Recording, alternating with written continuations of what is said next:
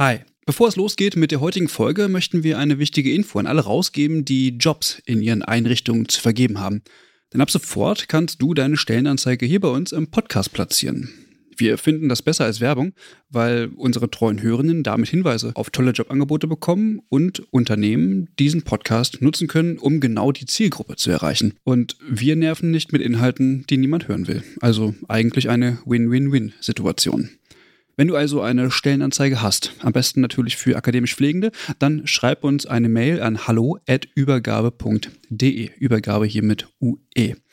Wir veröffentlichen dann die Anzeige hier mit den relevanten Infos. Wir freuen uns auf deine Mail und wünschen viel Spaß mit der heutigen Folge.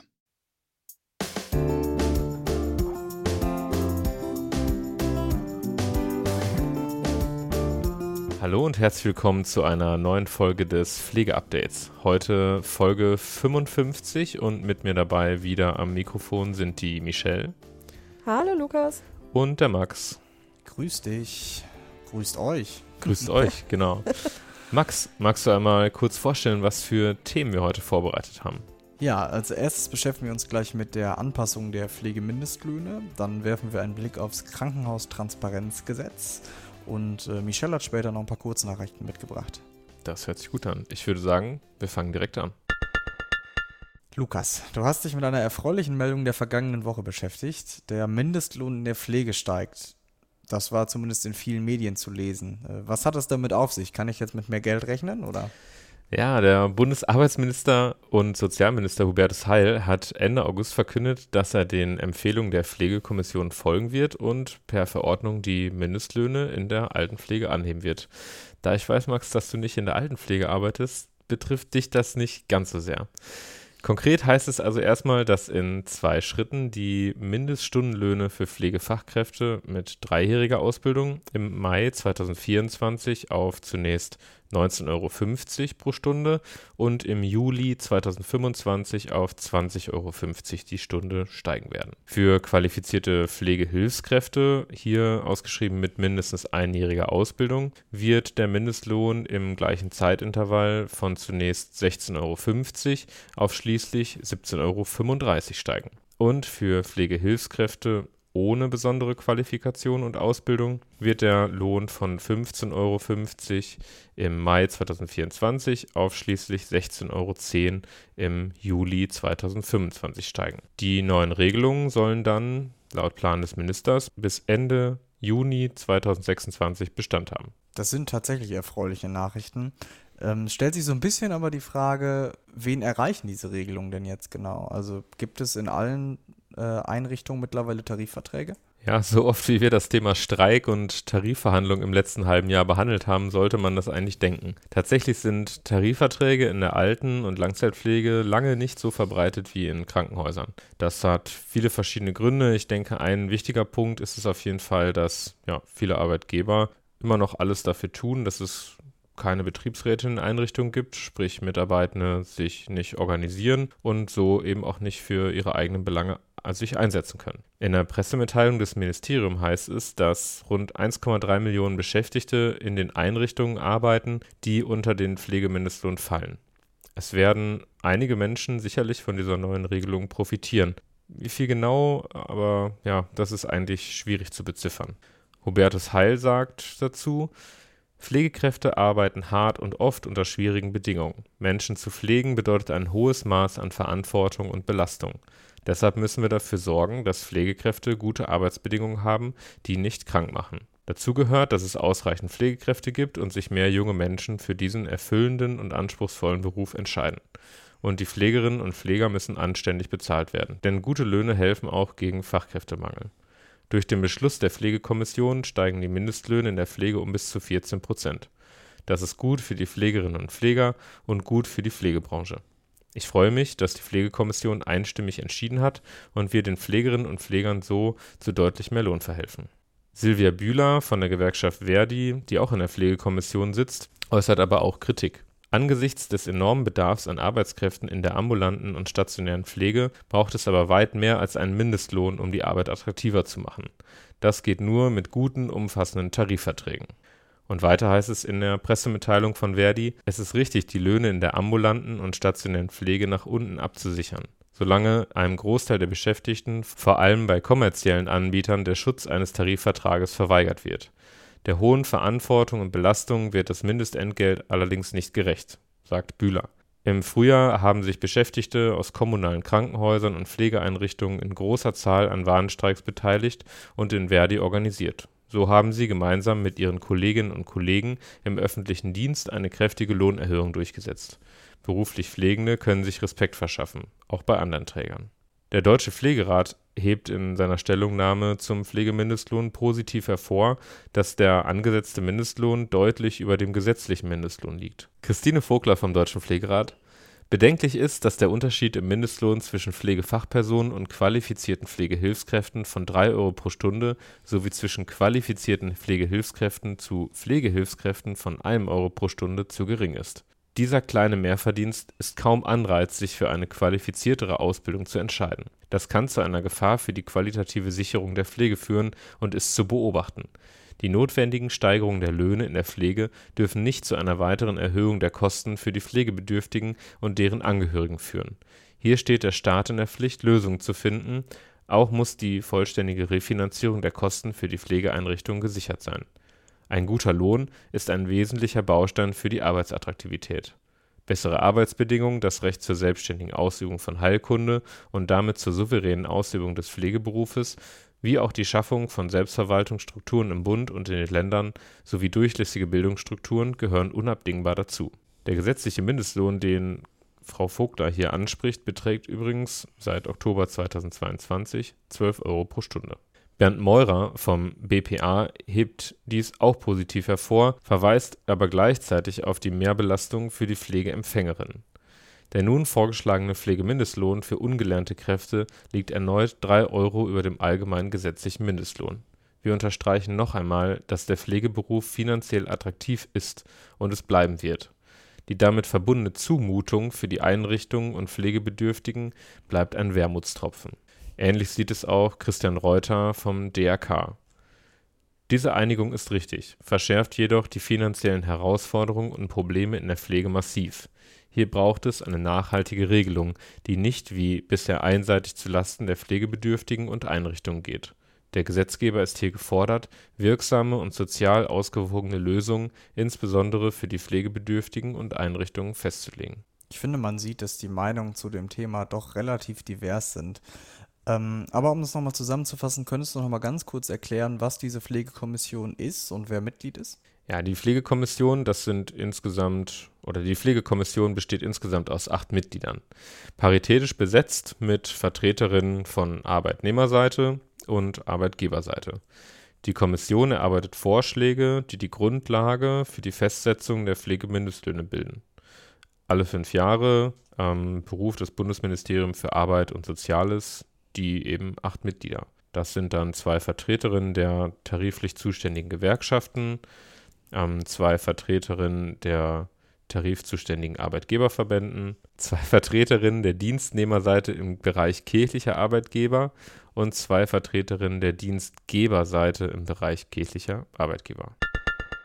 Ja, vielen Dank, Lukas, für deine ausführliche Zusammenfassung dazu. Machen wir direkt mit dem nächsten Thema weiter. Max, die Krankenhausreform ist hier bei uns im Podcast ja eins unserer Top-Themen.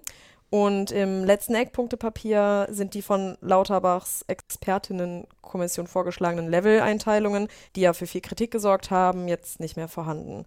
Lauterbach will ja trotzdem irgendwie an diesen Einteilungen festhalten. Was wird da so erarbeitet gerade? Ja, am 16.08. hat das Bundesministerium für Gesundheit eine Formulierungshilfe für ein Gesetz zur Förderung der Qualität durch Transparenz, kurz auch Krankenhaustransparenzgesetz, vorgelegt. Das Gesetz soll die Krankenhausreform unterstützen und als Basis dienen, Struktur- und Leistungsdaten der Krankenhäuser für alle sichtbar zu machen. So soll zum Beispiel PatientInnen ermöglicht werden, zu vergleichen, welche Leistung eine Klinik in der Nähe anbietet und in welcher Qualität sie durchgeführt wird. Außerdem sollen die Zahlen zur ärztlichen und pflegerischen Personalausstattung veröffentlicht werden. Geplant ist, dass diese Daten ans Institut für das Entgeltsystem der Krankenhäuser übermittelt werden. Das ist das äh, Institut, was zurzeit auch für die DRG-Berechnung zuständig ist. Unter anderem geht es da um folgende Daten. Die Zuordnung von Leistungen zu Leistungsgruppen, Standortbezug bei Diagnosen und Prozeduren, Daten zum Pflegepersonal sowie Daten zum ärztlichen Personal. Zudem wird das INEC verpflichtet, die bei ihm vorhandenen Daten sowie Auswertungen an das Institut für Qualitätssicherung und Transparenz im Gesundheitswesen, das IQTIC, weiter zu übermitteln. Das IQTIC wertet dann diese Daten zusammen mit den äh, anderen vorhandenen Qualitätsdaten aus und übermittelt die Auswertung schlussendlich ans Bundesgesundheitsministerium, welches das Ganze dann veröffentlichen will. Und was genau sieht der Entwurf vor? Wie soll die Einteilung in die Level funktionieren? Den Krankenhäusern werden Versorgungsstufen zugeordnet sowie die Verteilung der Leistungsgruppen auf die einzelnen Standorte transparent dargelegt. So erhalten Bürgerinnen und Bürger die Möglichkeit, sich über das Leistungsgeschehen des jeweiligen Krankenhausstandorts angemessen zu informieren und werden in Lage versetzt, eine selbstbestimmte und qualitätsorientierte Auswahlentscheidung für die jeweilige Behandlung treffen zu können. So steht es im Entwurf. Ich fasse nochmal eben zusammen, welche Level es geben wird und welche Leistungsgruppen dafür vorgehalten werden müssen. Um als Level-3-Klinik zu gelten, müssen mindestens fünf internistische und fünf chirurgische Leistungsgruppen vorliegen, die Leistungsgruppe Intensivmedizin, die Leistungsgruppe Notfallmedizin sowie acht weitere Leistungsgruppen. Das ist eine ganze Menge. Level 2 muss mindestens zwei internistische Leistungsgruppen und zwei chirurgische Leistungsgruppen, ebenfalls Intensiv- und Notfallmedizin sowie drei weitere Leistungsgruppen vorliegen. Um als Level 1N Krankenhaus zu gelten, muss die allgemeine innere Medizin, die allgemeine Chirurgie, Intensivmedizin und Notfallmedizin vorliegen. Und ein Level 1i Krankenhaus ist eine sektorenübergreifende Versorgungsstelle ohne regelhafte Notfallmedizin. Also quasi alle Krankenhäuser, die die anderen Level nicht erfüllen. Neu hinzu kommt jetzt das sogenannte Level F. Das sind Fachkrankenhäuser, die ähm, spezialisiert sind und einen relevanten Anteil an der Versorgung der Patienten bestimmter Erkrankungen haben. Eine Liste mit allen Fallgruppen kann auf Seite 7 des in den Shownotes hinterlegten Entwurfs entnommen werden. Was genau verspricht sich das Bundesministerium für Gesundheit jetzt von diesem Gesetzesentwurf? Äh, durch erhöhte Transparenz soll das Qualitätsniveau gesichert werden. Ich zitiere jetzt mal aus dem Entwurf. Eine konsequente Qualitätsorientierung der Krankenhäuser bedeutet nicht nur, Qualitätsanforderungen auf Basis fachlicher, unabhängiger wissenschaftlicher Erkenntnisse festzulegen und zu messen, sondern auch, diese Ergebnisse in übersichtlicher Form und allgemeinverständlicher Sprache zu veröffentlichen. Patientinnen und Patienten haben ein Recht darauf zu wissen, welches Krankenhaus welche Leistung mit welcher Qualität anbietet. Die bereits bestehende Berichterstattung über die stationäre Qualität der Leistungserbringung muss deshalb weiterentwickelt und ergänzt werden Gleichzeitig verspricht sich das Bundesministerium für Gesundheit aber auch, dass eine solche Transparenz dass ein solches Transparenzverzeichnis auch die intrinsische Motivation der Mit Mitarbeitenden der Krankenhäuser steigert, stetig Verbesserungspotenziale anzuheben und Prozesse zu optimieren. Wenn es an dieser Level-Einteilung grundsätzlich ja schon Kritik gab, wird sich das ja jetzt wohl nicht grundlegend geändert haben, oder? Nein, tatsächlich überhaupt nicht. Ich habe mal ein paar Reaktionen zusammengefasst. Es gibt noch eine ganze Menge mehr. Also zum Beispiel der Deutsche Evangelische Krankenhausverband bezeichnet das Transparenzregister als überflüssig, da über die Level ohnehin kein Rückschluss auf die Qualität gezogen werden könne. Die DKG, die Deutsche Krankenhausgesellschaft, beschreibt das Gesetz als das trojanische Pferd der Krankenhausreform. Gerald Gass ist der Chef der DKG, wirft Lauterbach vor, hier durch die Hintertür Zentralisierung der Krankenhausplanung zu betreiben und die Länderkompetenz zu beschneiden. Zitat, ohne jedes Mitwirkungsrecht der Länder wird damit die Krankenhausstruktur in den einzelnen Bundesländern nach den von Lauterbach allein erdachten Leveldefinitionen einsortiert. Die Level-Einteilung sei wie gesagt ein massiver Eingriff in die Planungskompetenz der Länder und führe dazu, dass Patientinnen und Patienten nicht informiert, sondern eher in die Irre geführt werden. Erhebliche Bedenken gegen den Entwurf eines Krankenhaustransparenzgesetzes äußern auch die hauptamtlichen unparteiischen Mitglieder des gemeinsamen Bundesausschusses. Aus der Pflege liegen bis dato leider keinerlei Stellungnahmen vor. Sollte sich am Transparenzgesetz irgendwas entwickeln, hört es hier bei uns natürlich im Podcast. Mich würde interessieren, wie seht ihr das Krankenhaustransparenzgesetz? Glaubt ihr, die Level-Qualifikation ist positiv oder negativ? Diskutiert gerne mit uns. Und jetzt fasst Michelle nochmal kurz zusammen, was sonst noch so passiert ist.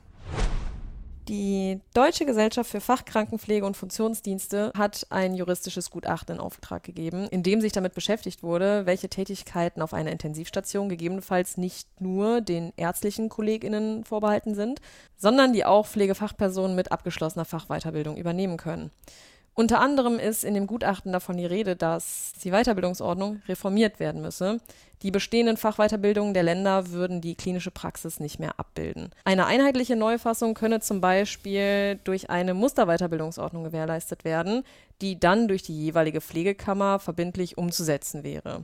Bevor es diese Selbstverwaltungsstrukturen nicht gäbe, bedürfe es zwingend der Umsetzung durch das Länderparlament. Weiter wird empfohlen, dass fachweitergebildete Pflegekräfte auf Intensivstationen auch wirklich für die Tätigkeiten zuständig sind, die sie ja ohnehin schon seit langer Zeit übernehmen. Beispielsweise das Steuern und Anpassen von Beatmungseinstellungen. Bisher ist die Übernahme heilkundlicher Tätigkeiten ja nur dem ärztlichen Personal vorbehalten. Die Pflegekammer NRW erarbeitet aktuell ebenso eine Weiterbildungsordnung, die ab dem 01.01.2024 in Kraft treten soll. Damit liegt die Verantwortung für Zertifizierung, Ausstellung von Nachweisen und Registrierung von Qualifikationen künftig nicht mehr beim Land NRW, sondern einzig und allein bei der Pflegekammer.